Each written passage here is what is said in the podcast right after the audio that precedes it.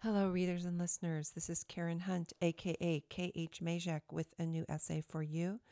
It's been a crazy week. Uh, had a lot of issues in my area with the internet, so it's been really challenging to get my work done. But I finally managed to get this essay together today. Three hours of work were somehow mysteriously erased, so I had to kind of do it all over again. Here it is. This is called They Are Psychopaths. I used to just call them plain crazy, no more. Listening to The WHO's press briefing yesterday morning, it was abundantly clear that the world is being run by maniacal psychopaths. The World Health Organization is one of the most powerful institutions in the world, funded by with billions of dollars by some of the world's most powerful people, and they are corrupt to the core. This corruption runs deep. It has been building for years, and no one has stopped it. Even as they spoke in such dull and monotonous tones about controlling the world, it was apparent they are completely smug and self assured in their positions of power. Boldly, they kept repeating the same lies over and over again, as if by repeating them they would suddenly make sense or not make sense. What does it matter? The press sitting in front of them will never challenge their statements. The governments will never challenge them. The general public will never challenge them. They can grow bolder and bolder, more insolent, more maniacal, more cut off from reality and lost in their own psychosis. And no one, at least no one who has the ability to do so, will stop them. Why? Because every single government and health official, every single journalist, every single educator, every single church leader, all of them who have reached a certain level of higher status has been either bought off or blackmailed or both. According to these tyrants, without masking, lockdowns, and vaccines, the world would just about have ended and we'd all just about be dead. They praised the disastrous therapeutics, which I assume includes killers such as remdesivir, which I've written about in previous essays. And then there's Pfizer's Paxlovid, which now has a condition attached to it, Paxlovid rebound, meaning that when you get COVID after taking the pills, the pills are actually working. And on and on they went about how badly we need to improve our pandemic preparedness and how woefully behind the world is in testing and data collection. They lamented the injustice of how poor countries have not had access to the life saving vaccines and therapeutics that first world countries have had. Hold on a second. This is where the real madness comes in. Scientists are mystified and wary because Africa has avoided a COVID disaster. Maybe the world's most important scientists are mystified, but every single ordinary person with half a brain knows why Africa avoided so many deaths, because they did not follow the WHO's protocols. Where almost 1 million people are said to have died from COVID in the United States, less than 255,000 have died in all of Africa. Hold on a minute. There is something else that needs to be said here. It is imperative that we remind ourselves of this truth every so often because they will keep on whispering in our ears incessantly that it never happened this way until we forget what really happened and begin to believe their story. We cannot trust any government data on how many people got sick or died from COVID anywhere in the world. It is all bogus. The PCR tests were never accurate. Therefore, it doesn't matter who pulls their statistics out of a hat, be it leftists or rightists, COVID believers or COVID deniers. Their carefully plotted charts that people discuss in long threads on Twitter are meaningless. All of it is based on information provided by the government, and all of it is inaccurate. I don't care how many times you repeat your facts, they are still nothing more than a carefully crafted illusion. The more you read about them, the more you talk about them, the more you will believe them. But that does not make them true. It only means that everyone, to some extent, has accepted the lie. I'm done with it. I have no more patience for any of these experts. When the CDC finally admitted that the PCR tests weren't accurate at the end of last year, they didn't actually admit it. They again twisted the information to make it sound as if it was a good thing. The CDC's original PCR test for COVID isn't going away because of inaccurate results, they said.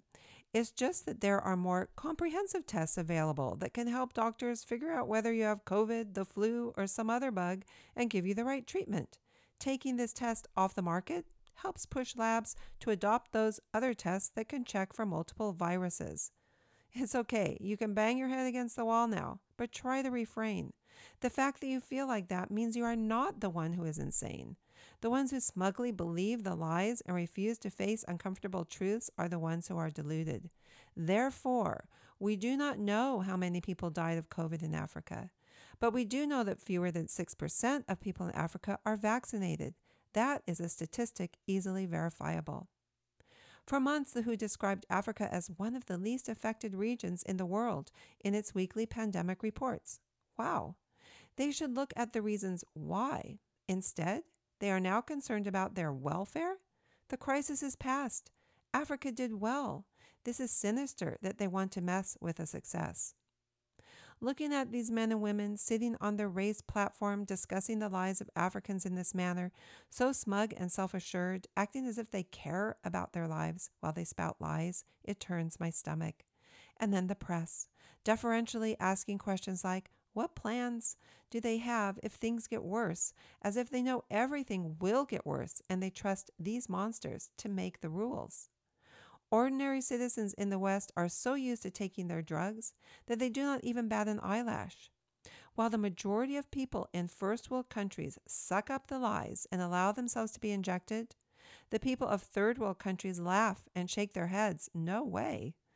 As one man in a busy market outside a poor township in Harare, Zimbabwe put it, COVID 19 is gone. When did you last hear of anyone who has died of COVID 19? The mask is to protect my pocket, as he keeps it in his pocket.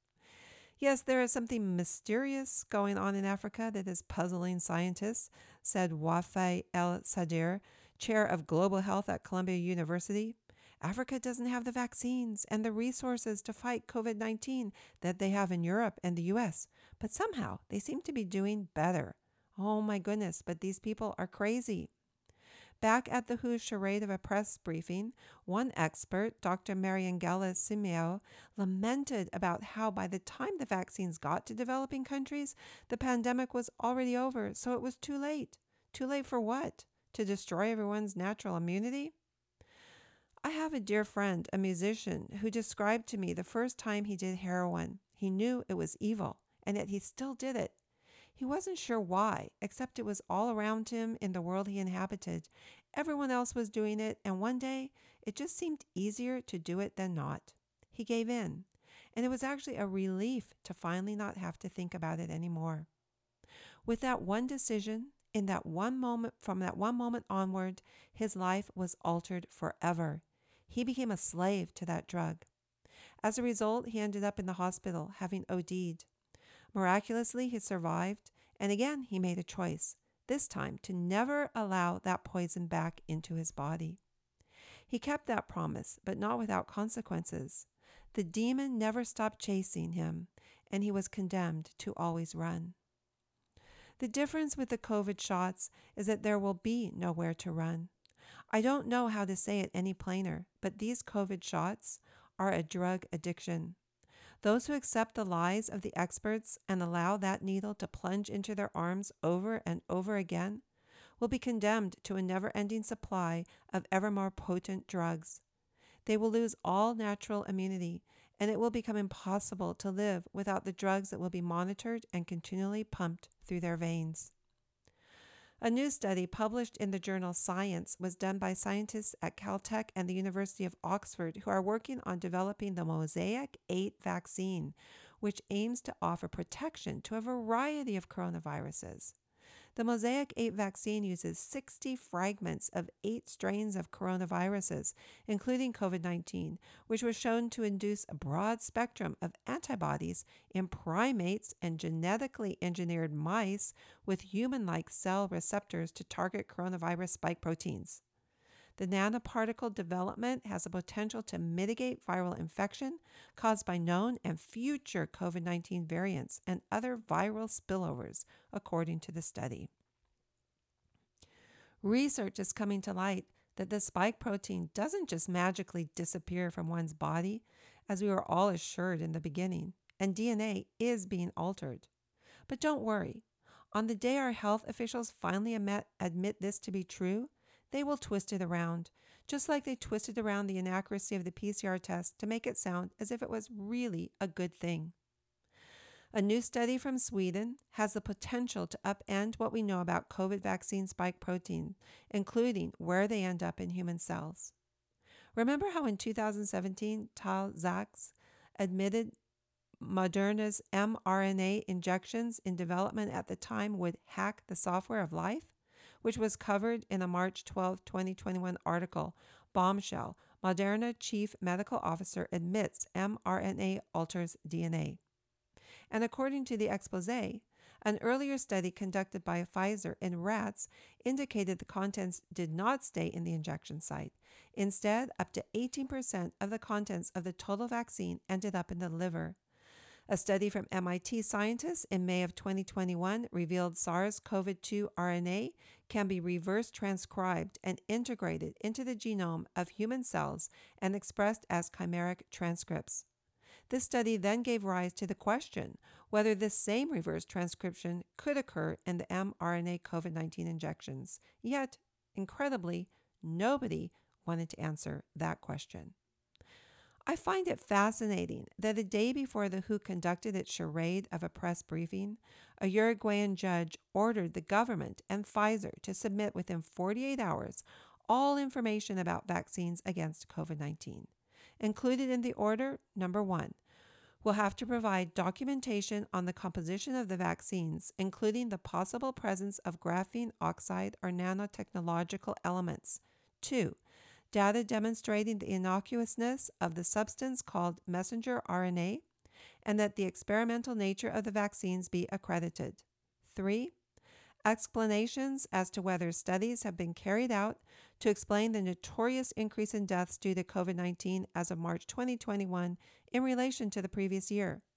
Four, address the issue of adverse effects of the vaccines against the so called COVID 19 in general and also in detail in relation to the child population. Five, the Uruguayan Ministry of Public Health the State Health Services Administration and the Presidency have also been required to submit all the information regarding the contract for the purchase of vaccines, where the clauses of civil indemnity or criminal impunity of the suppliers in the event of adverse effects are to be examined. What I want to know is why haven't courts in every nation demanded the same information? Would it matter if they did? Sadly, I doubt it. Pfizer has already been ordered to release 55,000 documents per month, to great fanfare in certain circles and to no interest at all in others. Among the first set of documents is a 38 page report that includes nine pages of adverse events of special interest, including about DNA. According to the Christian Research Network, in a list of almost 1,300 adverse events in the first listed is one page 30, 1p36 deletion syndrome, which alters DNA. Has it mattered? If it did, would the WHO be conducting another one of its ridiculous press briefings? Certainly not. They would all be in jail awaiting the death sentence. Hmm. the end of this essay. Thank you for listening. Thank you for reading. Please share as I am no longer on Twitter and able to share as widely as I have in the past. Thank you so much. God bless you all.